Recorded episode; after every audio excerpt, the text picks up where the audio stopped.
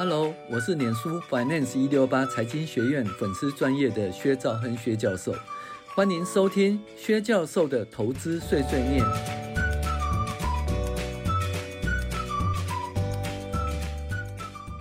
各位网友大家好，我们现在进行理财读书会致富心态第17集。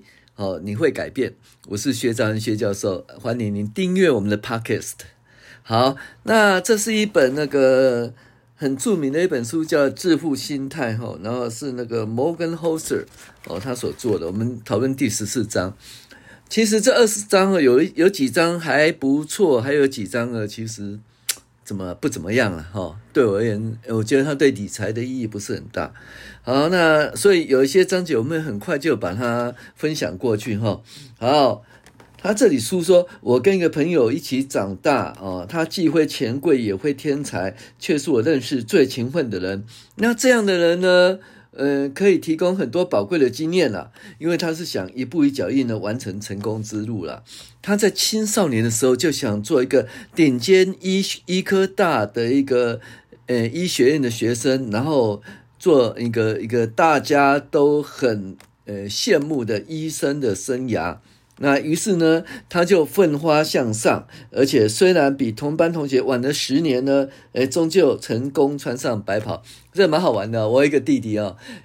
就是从小就想当了医生啊，可是他就怎么讲？他是到学校里面，可是他是可能是检验科了还是什么科的，就反正没有办法考到医学院哈，然后一直考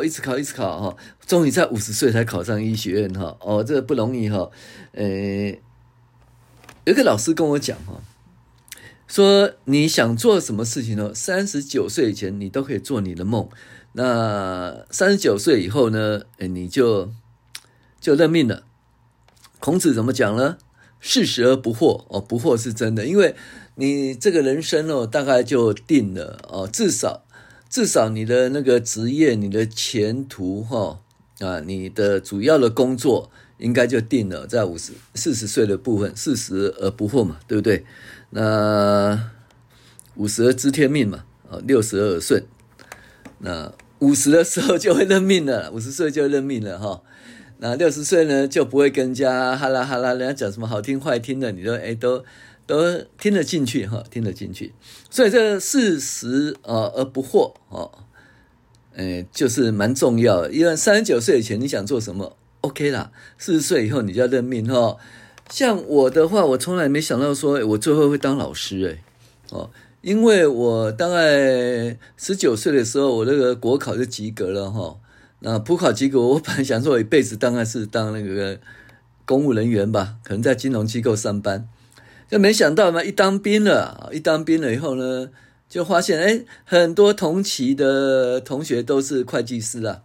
那我就想说那我也有机会考上会计师齁，所以呢我就跟我妈讲说我不要去银行上班了，我想考会计师，所以我念日间部啊，因为我们专科毕业，照理说家里的状况不是很好，应该是当完兵以后就应该有一份好的工作齁。那如果有一份好的工作，对不对？对。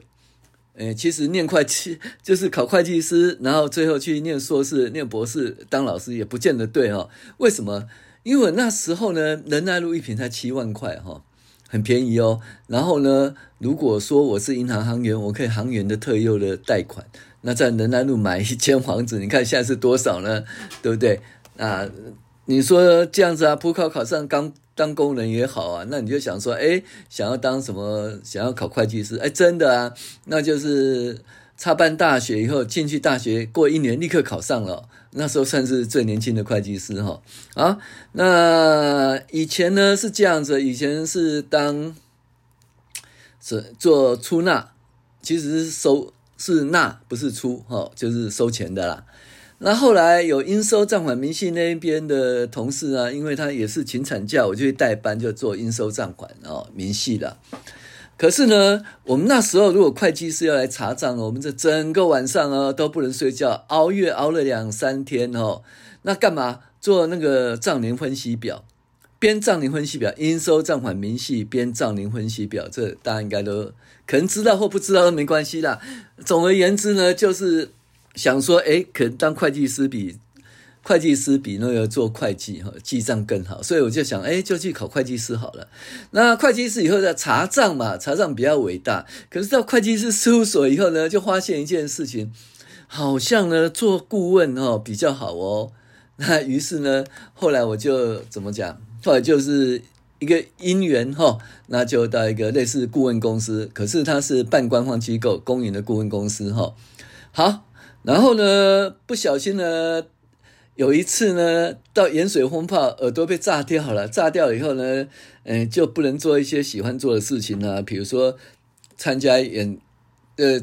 唱会啦，或者到舞厅 disco 舞厅去跳舞啊，因为耳朵有点受伤了，没事做去念硕士啦。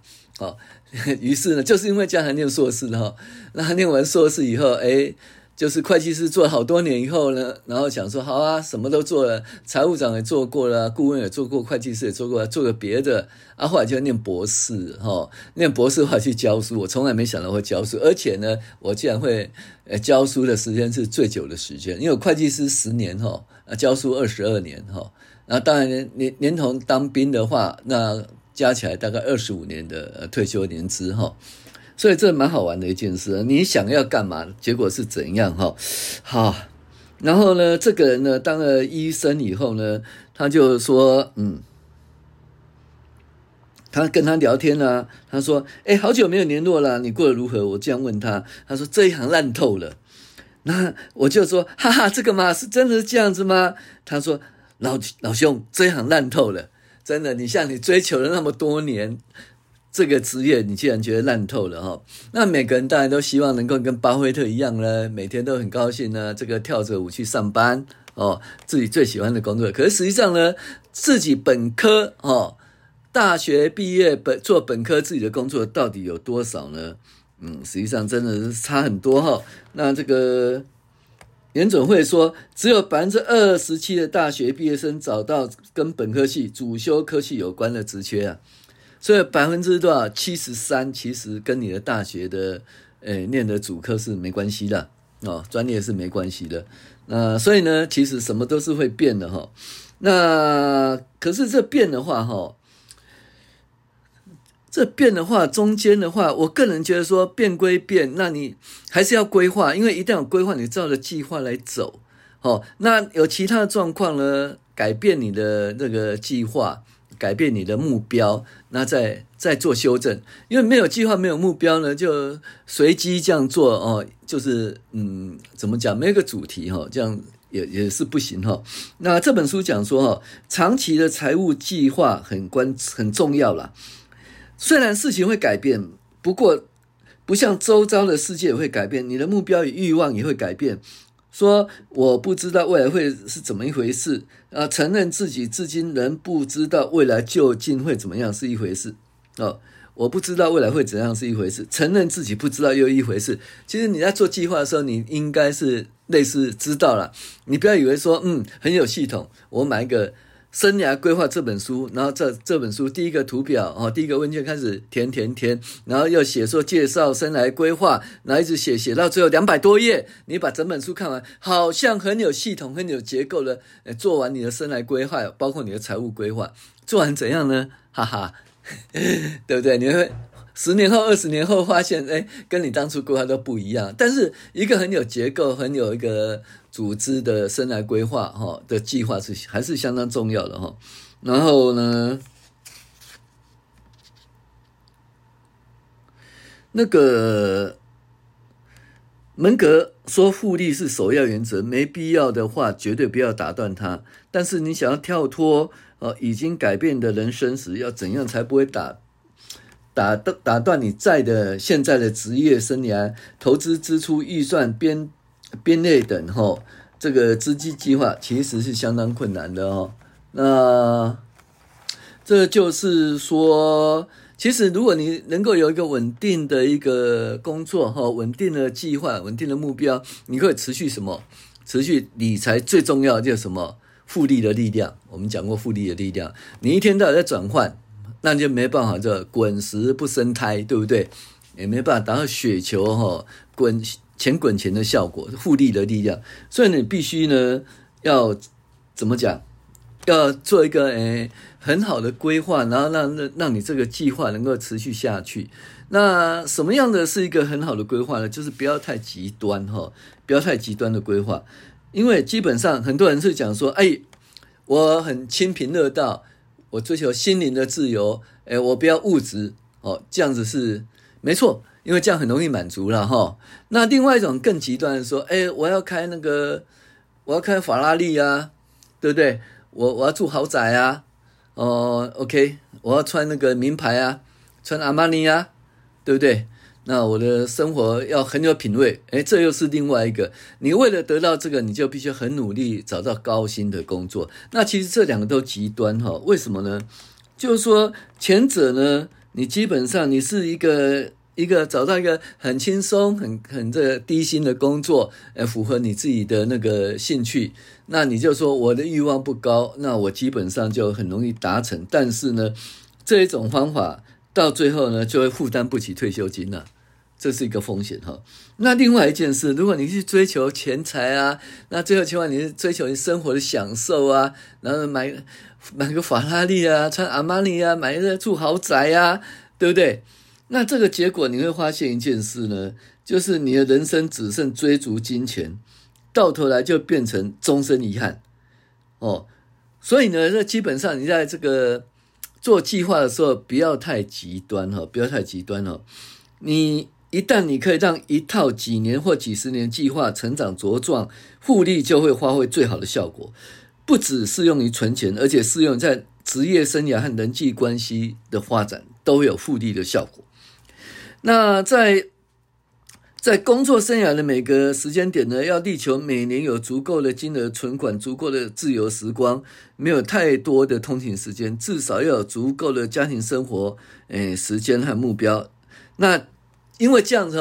各个面都考虑到有弹性，你就可以坚守一套计划，这个几率就成功了。那这种几率更高的话，你就可以享受复利的好处了。那我们要接受自己实际上已经改变看法啦。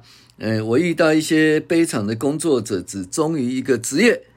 因为他是18岁进大学就决定发展的领域对，没错。比如说你就当初想进文学院，那你就想要当作家，或者你就到那个杂志啦、报纸、报社去工作。那都就是平面媒体的杂志跟报社，它渐渐被淘汰。如果你硬要做那个的话，那基本上其实是很累的好啊，你说你农学院，你就一定要从农有志气，但是呢，你在国家，你在人的地方，其实就是不是农业是最重要，那你就一辈子都做那个东西，其实也是一样所以我们要接受我们实际上已经改变了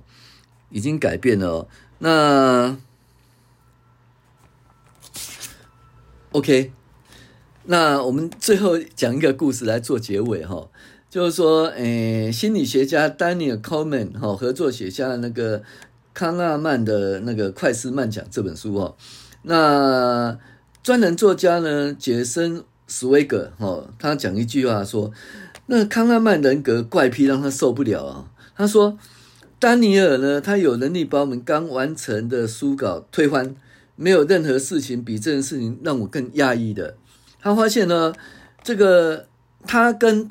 康奈曼写的不眠不休写完一章，结果呢，你知道吗？接下来呢，康奈曼会寄来一个改的完全看不出来的版本，开头截然不同，结尾截然不同，内容包括你根本没有想过的趣闻轶事和证据，那选取的材料是你从来没听过的研究